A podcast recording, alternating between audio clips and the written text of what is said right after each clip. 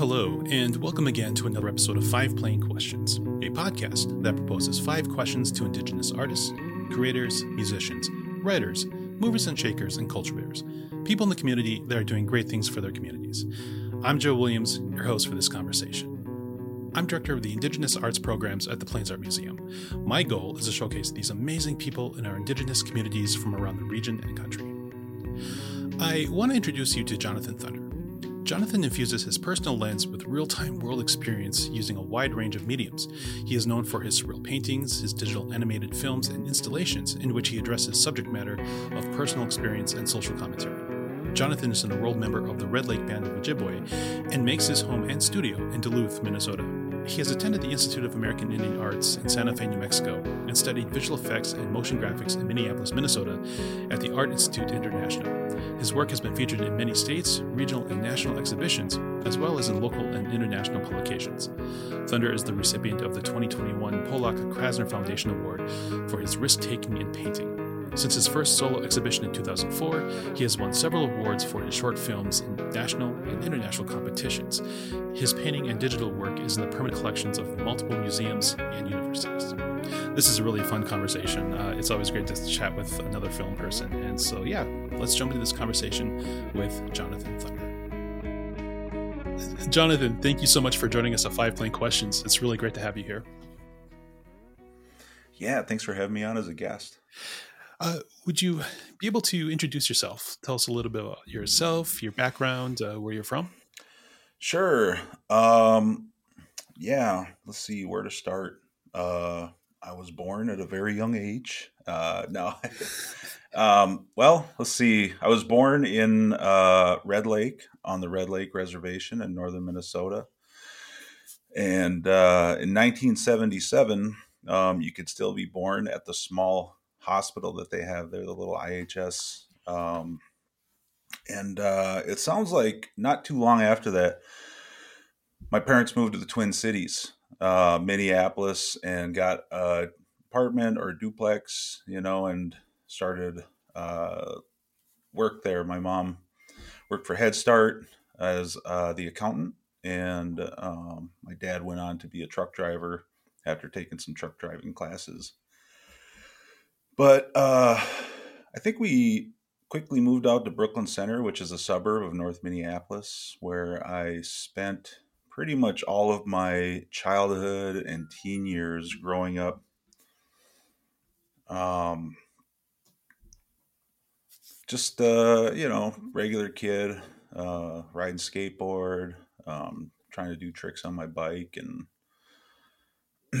80s and 90s. So listening to uh, you know early hip hop, um, rock and roll stuff, uh, collecting Garbage Pail Kids, uh, reading Mad Magazine, um, and then uh, I guess uh, I didn't graduate from Brooklyn Center High School, but I, I went on to uh, go to school in South Minneapolis at a alternative school called Center School, which was aimed at Native kids, and uh, got my high school diploma there. And they told me that I should go to college to be an artist, which I thought was pretty dangerous advice, but uh, that's what I did. What was it? Uh, those um, school officials or the the staff there? Um, what did they see the work that you're doing in school?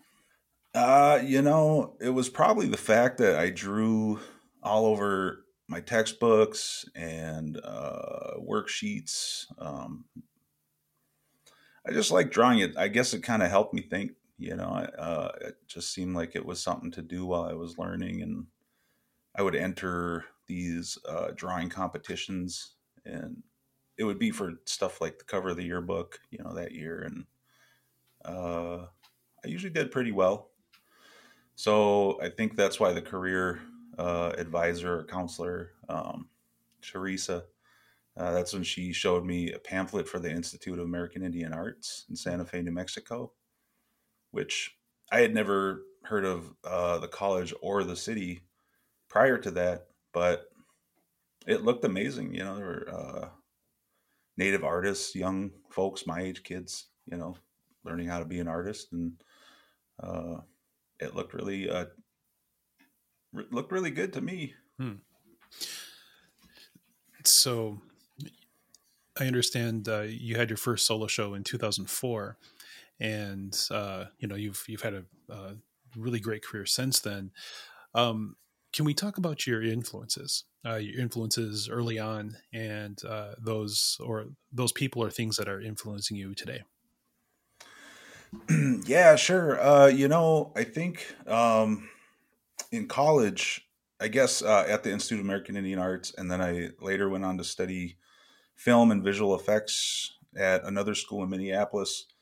I was always influenced by uh, filmmaking, and uh, in particular, um, so storytelling. But I was attracted to a certain kind of storytelling.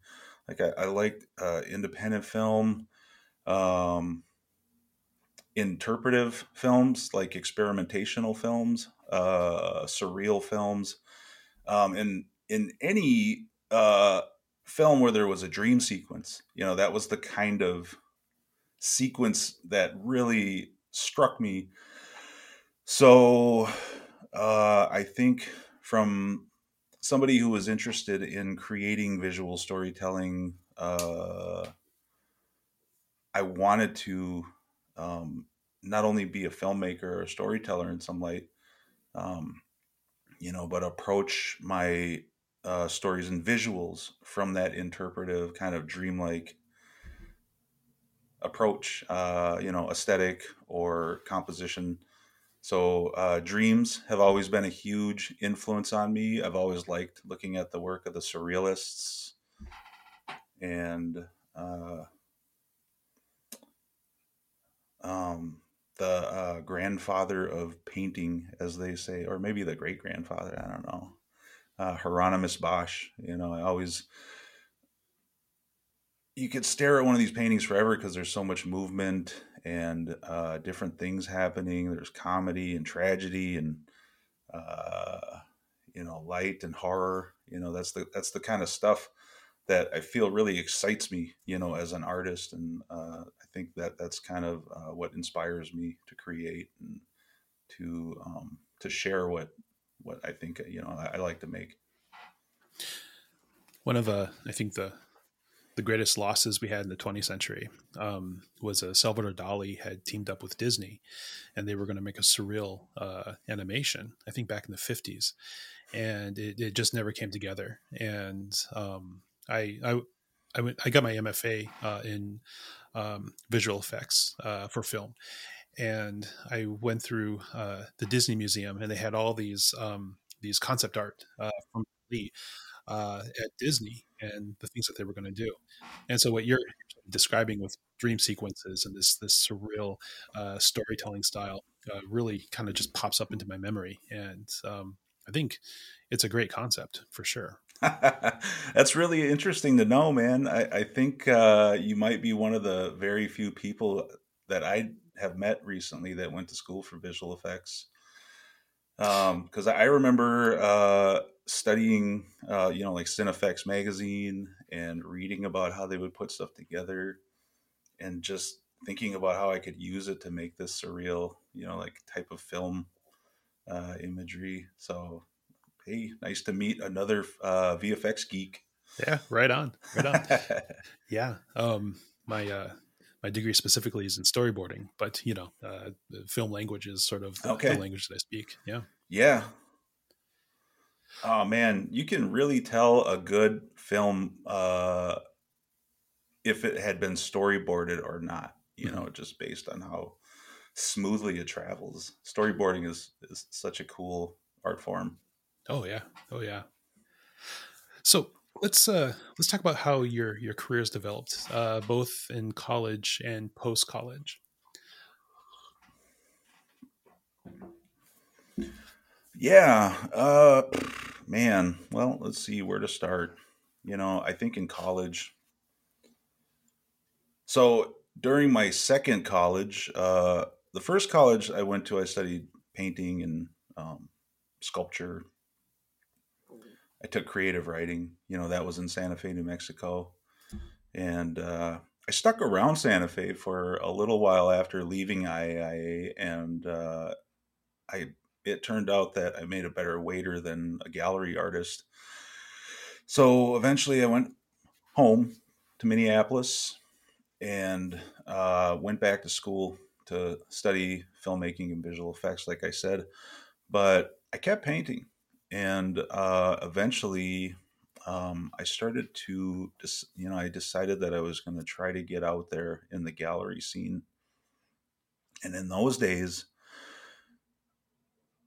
it was i mean I'm, I'm, sure the internet was in some form you know we're talking like 2002 uh, but um, i just had some bad photographs of my work and uh, you know just sort of like leaned up against the wall in a bedroom with like really bad lighting and to probably taken on a disposable camera that i took to uh, kmart and had them give me the pictures back a week later or something and I would just walk to these. I would take the bus and walk to these galleries and try to talk to them, and uh, it just seemed like I was having a hard time finding somebody that liked my work, you know. And I was I was pretty fresh out of the whole Santa Fe, New Mexico aesthetic, so um, painting a lot of uh, stuff that you might see.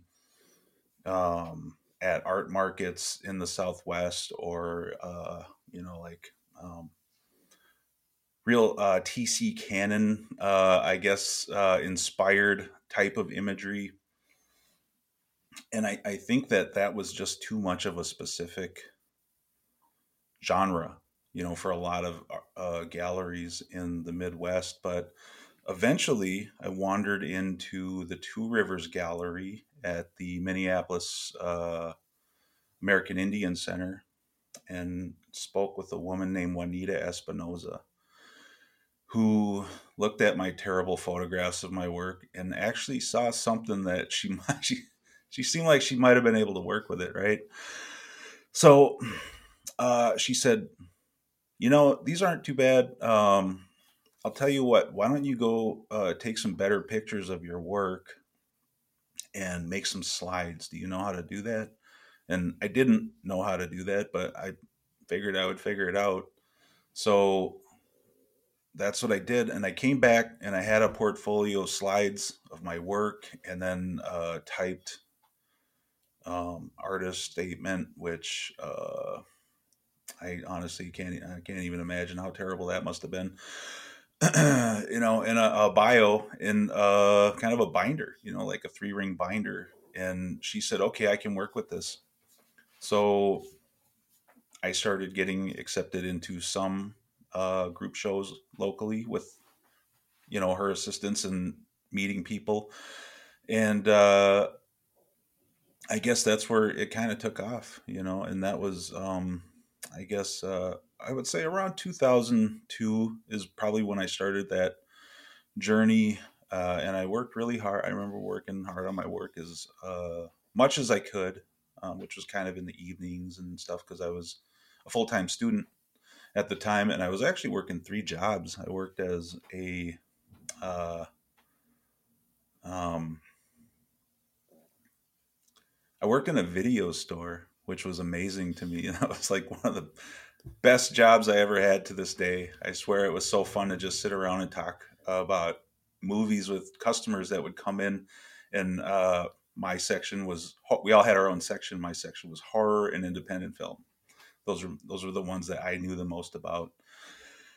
I also worked as a tech in the um, school store, and uh, I was uh, doing part time work as kind of like a, a security guard um, for the Minnesota Vikings cheerleaders. My job was to just kind of get in between them and big drunk guys that were trying to come in for the hug, right? and uh, um, so between that and being a full time student uh, studying film, I was I was slowly, really slowly creating some paintings that I would submit, um, and I would just try to uh, make sure to show up and meet everybody. Um, even though I wasn't great, you know, like uh, I guess being all that social uh, I just made myself do it. you know, and I think that's just kind of been my uh, recipe ever since is just show up and try to meet people and uh, you know i guess just be there so um, yeah like you said had my first solo show in 2004 at the two rivers gallery uh, which was fitting and that's down on 11th and franklin in south minneapolis. Um, i think that's the right address. It might be more like it might be a couple blocks down from there. Hmm. but uh yeah, that that kind of that sort of got me some some note uh, some eyeballs on my work, and uh, from there, you know, just kind of started going on to like exhibiting at uh, institutions, schools. Um, I was still pretty fresh though, you know. I like I had a lot of uh, kind of student ideas about work, and I remember there was this gallery in downtown Minneapolis that I was determined to get into. I kept submitting these paintings that were, you know, I'd spend like 30, 40 hours on them and then it wouldn't get accepted. And I go to the show and I was so confused, you know, because the uh, winning piece was like a painting that somebody like put black paint on their face and uh, rubbed it all over the canvas while crying and then like shot it with a shotgun and kicked it down the driveway or something, you know, and being very technical, uh, you know, coming out of, pretty fresh out of art school, it just I was so confused by that. So I remember uh, this lesson. Uh, I didn't expect it to be a lesson. I thought it was going to be uh, sort of like tongue in cheek. I got this two by four foot canvas. Um, on the way home, I, I, grabbed a couple bottles of uh, red wine, and I just sat and spent about three hours, you know, just like not really paying attention, just kind of uh, drinking that wine and making this painting. Um, and uh, didn't really, uh, you know, try too hard, right? Um, I submitted that painting to the that same gallery and it got into the show. It got accepted after all of those attempts to submit that my you know my other work that I was spending so much time on. And I remember feeling a little uh, raw about that experience. I went down to the exhibit and there were people standing around it talking about it and uh, I just couldn't wrap my brain around it, you know, like cuz I was so new to this whole like art world experience uh, you know, in school they grade you you know in the art world i don't know what the formula is you just make it happen so um yeah you know i whatever lesson i learned there i just think I, I i found out that whatever i thought my idea of good art was didn't matter you know like it just it mattered to the viewer you know whatever the viewer felt when they saw it. So um yeah, ever since then, I think a lot of my work has been more interpretive, and uh, you know, I have some technical areas and some areas where I just kind of like swoosh the paint around a little bit and uh, have fun with it. You know, that's kind of my approach. I was going to ask, did that experience change your approach to how you how you created your work? Yeah, I feel like it, it made me less, uh, you know, like tight, I suppose, in uh, my brushwork. Um, even though I I do get down to those little brushes sometimes when I really need to have control over an area, but uh, um, I guess it uh, alleviated a lot of the pressure to uh, explain to the viewer every little detail. So, how have opportunities presented themselves to you? You know, I, I think um, early on in one's career, um, we may pursue them more, and then those um, those opportunities are presented in different ways as we move through our careers. Was wondering if you could uh, speak to to that experience. Um, well, I guess, like I said, in those days, uh, you know, I, I really had to apply myself to finding opportunities and uh, seeing um, you know what else was out there I would I would go to exhibits all over the place and you know read the paper and try to see what was happening and uh, try to meet new people. Um, as the years have gone on and uh, technology has become somewhat more uh, online, uh, I guess it's more of a you know a mix nowadays. I'll uh, apply to some things that I am interested in, or if I have friends that are telling me, you know, like, hey, you should apply for this grant or that fellowship or this residency. Um, if it looks like fun, uh, or if it looks like I have a chance, you know, I'll, give it a shot. And actually, I shouldn't say that. Um, I usually, uh, if it looks amazing, I'll I'll apply to something. Um, a lot of times these days, I get approached through my email or uh, social media about um, chances to talk about my art or show or exhibit. Uh, I guess word of mouth, you know, nowadays is, is really good um, for doing stuff. And that's not just for, uh, like I was, I've been talking about showing paintings, but throughout the year, um, I take on a number of commissions as well. And that is uh, illustration work for uh, books.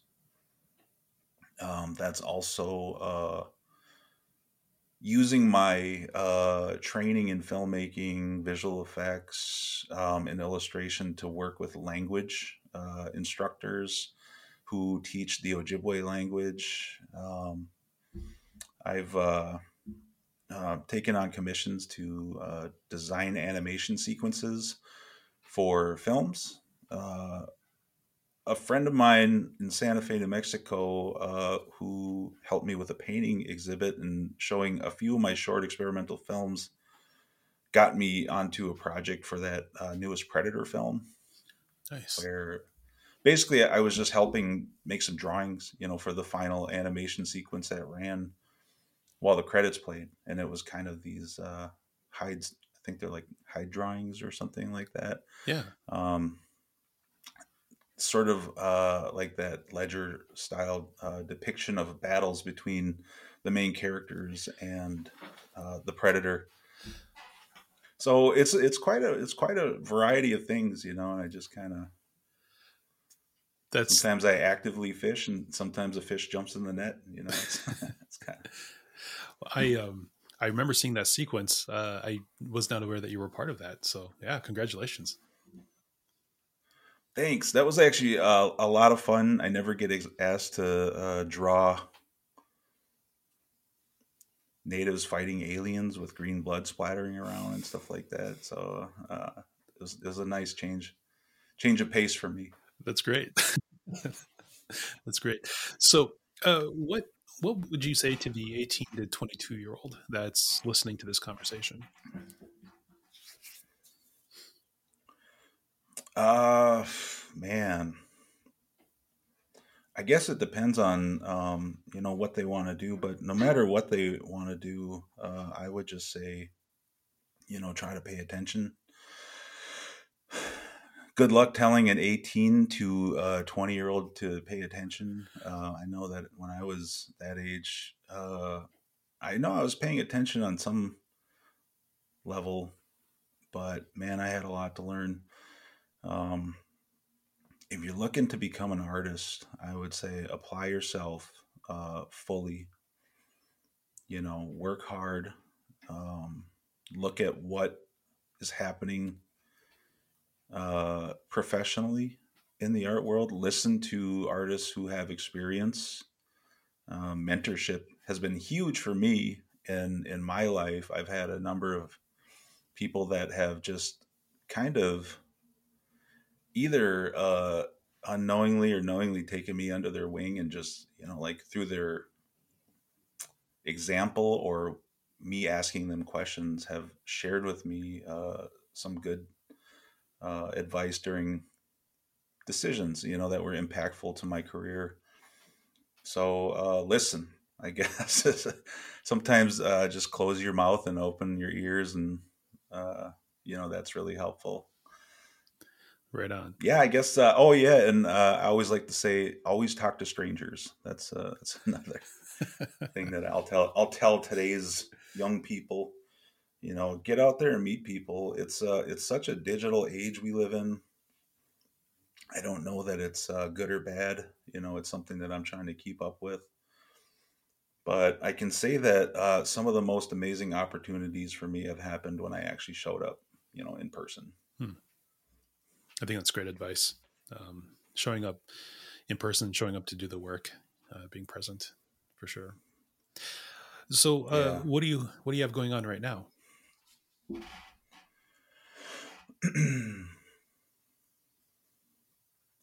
Man, what do I have going on right now? Uh, there's a book that I illustrated in 2017 called Bow Wow Powwow and uh, I've been kind of putting it off a little bit, but I finally started the illustrations for the sequel, the follow up to that story, um, which follows the main character into a, a, whole other adventure. It's aimed at children, families. Uh, right now, I'm working on the pencil drawings for those, which later I'll go back and uh, work on digitally on my iPad. Um, I have some uh, mural work you know, that is uh, more like installation work because it'll be created off site and then transported to the site. Uh, so it's three murals that are going into an educational institute here in Duluth. Um, really looking forward to starting that. And uh, I got a McKnight Fellowship in um, 2022. So there are some things coming up that uh, you know like studio visits uh, stuff like that you know which sort of keep me busy in my studio practice because you know i want to have i definitely want to keep active in that during this fellowship. Um, and then at the end of the year there'll be some exhibits that uh, one or two definitely one solo exhibit and one group show down at the university of minnesota that uh, i'll be a part of. So i'll need some fresh paintings for that outside of that, you know, throughout the year, I usually uh, do a series of workshops and, um, you know, speaking events and stuff about my work. Oh, nice. Um, where do those workshops normally take place? Well, a lot of times they used to take place in person. Uh, more, more so than ever, they're taking place on Zoom. Hmm. Um, yeah, you know, for example, uh, there, uh, I think it was uh, Saginaw. You know, they hired me to basically just give kind of a lecture on what it looks like to work as a as a an artist who, you know, you're sort of sustaining yourself through your artwork. What kind of decisions you can make in order to make that happen. You kind of have to walk the line. You know what I mean? Like for me, uh, it was really interesting because it's something that I struggle with. I, I was listening to your podcast uh, prior to recording this podcast with you, and I remember um, seeing that America Meredith had did uh, an interview with you, and I, I really wanted to hear what she had to say. And it was fun to listen to her talk about this sort of elite uh, way of thinking as an artist, where she was at an event with somebody and the person said, "Oh, these are for artists that want to sell their work." You know, like yeah. that's sort that's sort of something to be kind of frowned upon or something like that. You know, and I get that, right? You know, I get that there's like art that tells stories, there's art that is uh activism. Um and then you have like your gift shop art, you know, it's like a chickadee, you know, sitting on a birch bark branch or something and the gift shop down in Canal Park for you know thirty nine ninety nine or something like that. Mm-hmm. Right. So there's everything in between, and uh, for me, I would say that uh, you know throughout the year, I work on artwork that I, I you know I, I think is just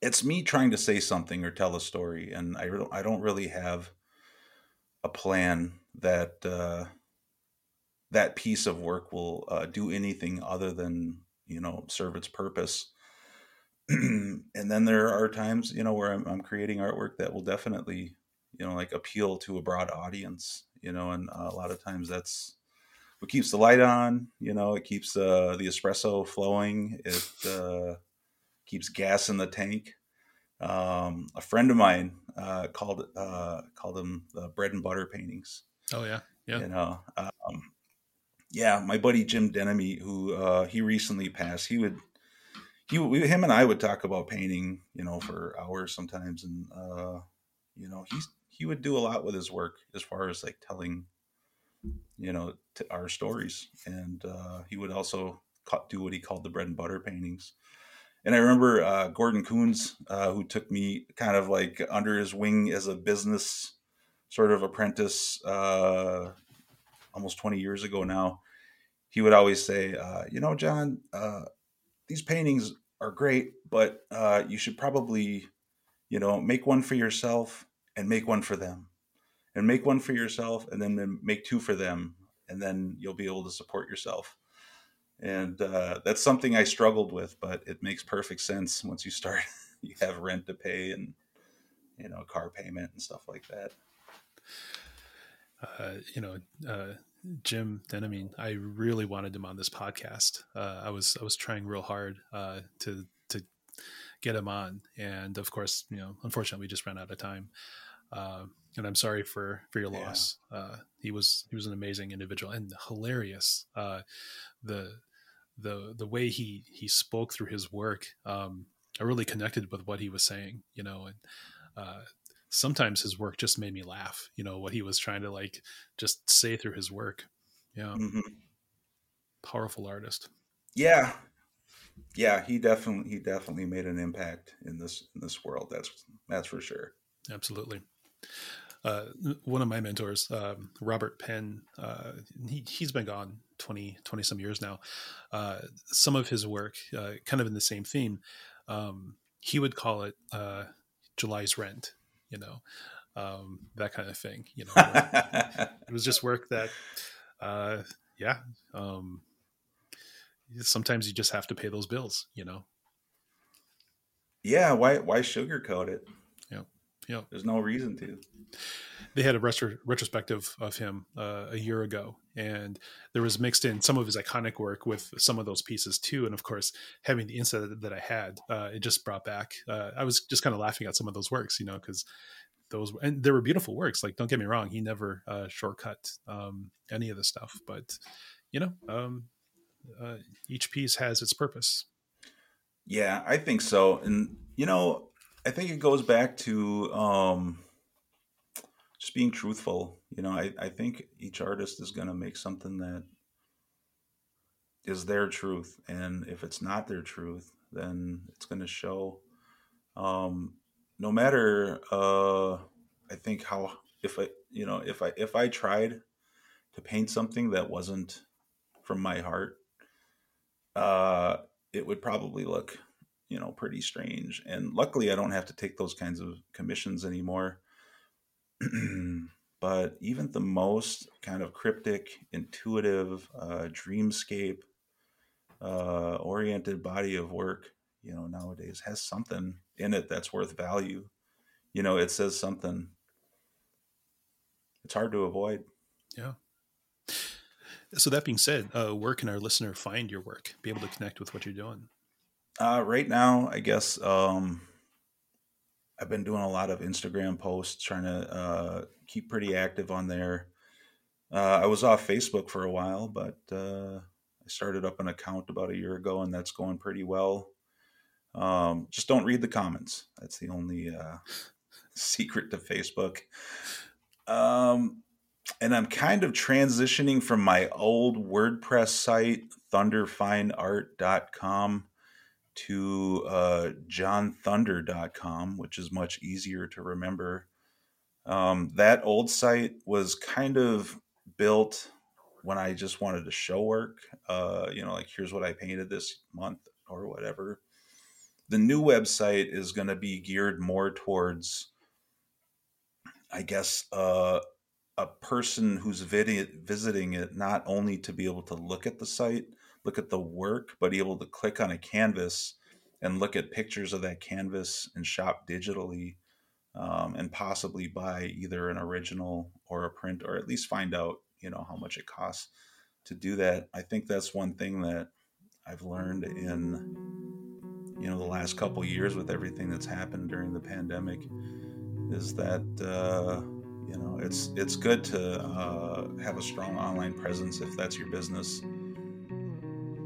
and i you know it's funny because it just seems like more and more people are just buying art online yeah i think uh, access is is much better than what it used to be we'll we'll put links in the show notes um, to uh, to your website and to um, your social media so our listener can connect with your work thank you yeah i'd appreciate that well um thank you so much for joining us on the podcast. This was really great. It was be able to. It was really great to connect with you.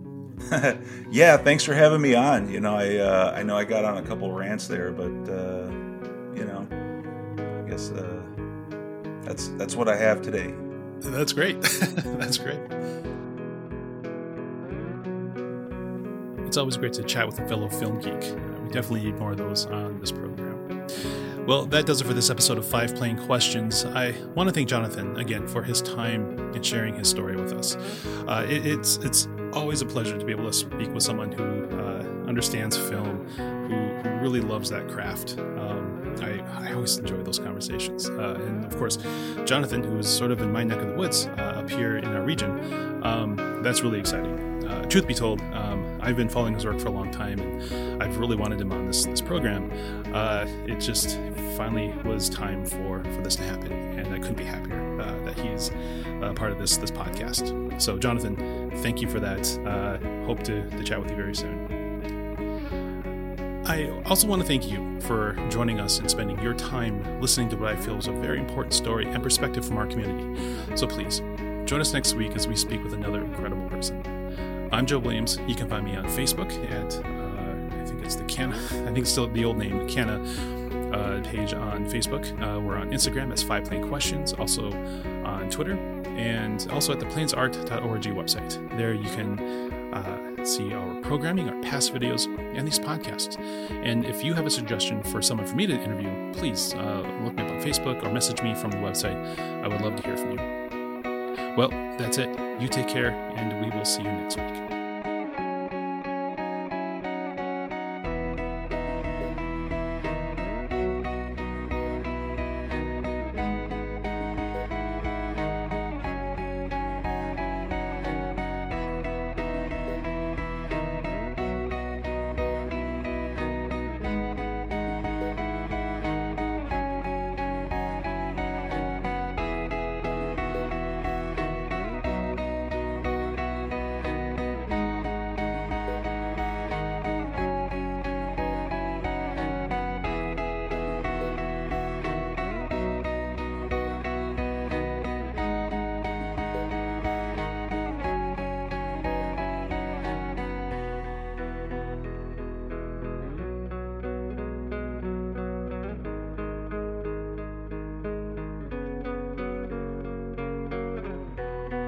This has been an 11 Warrior Arts production.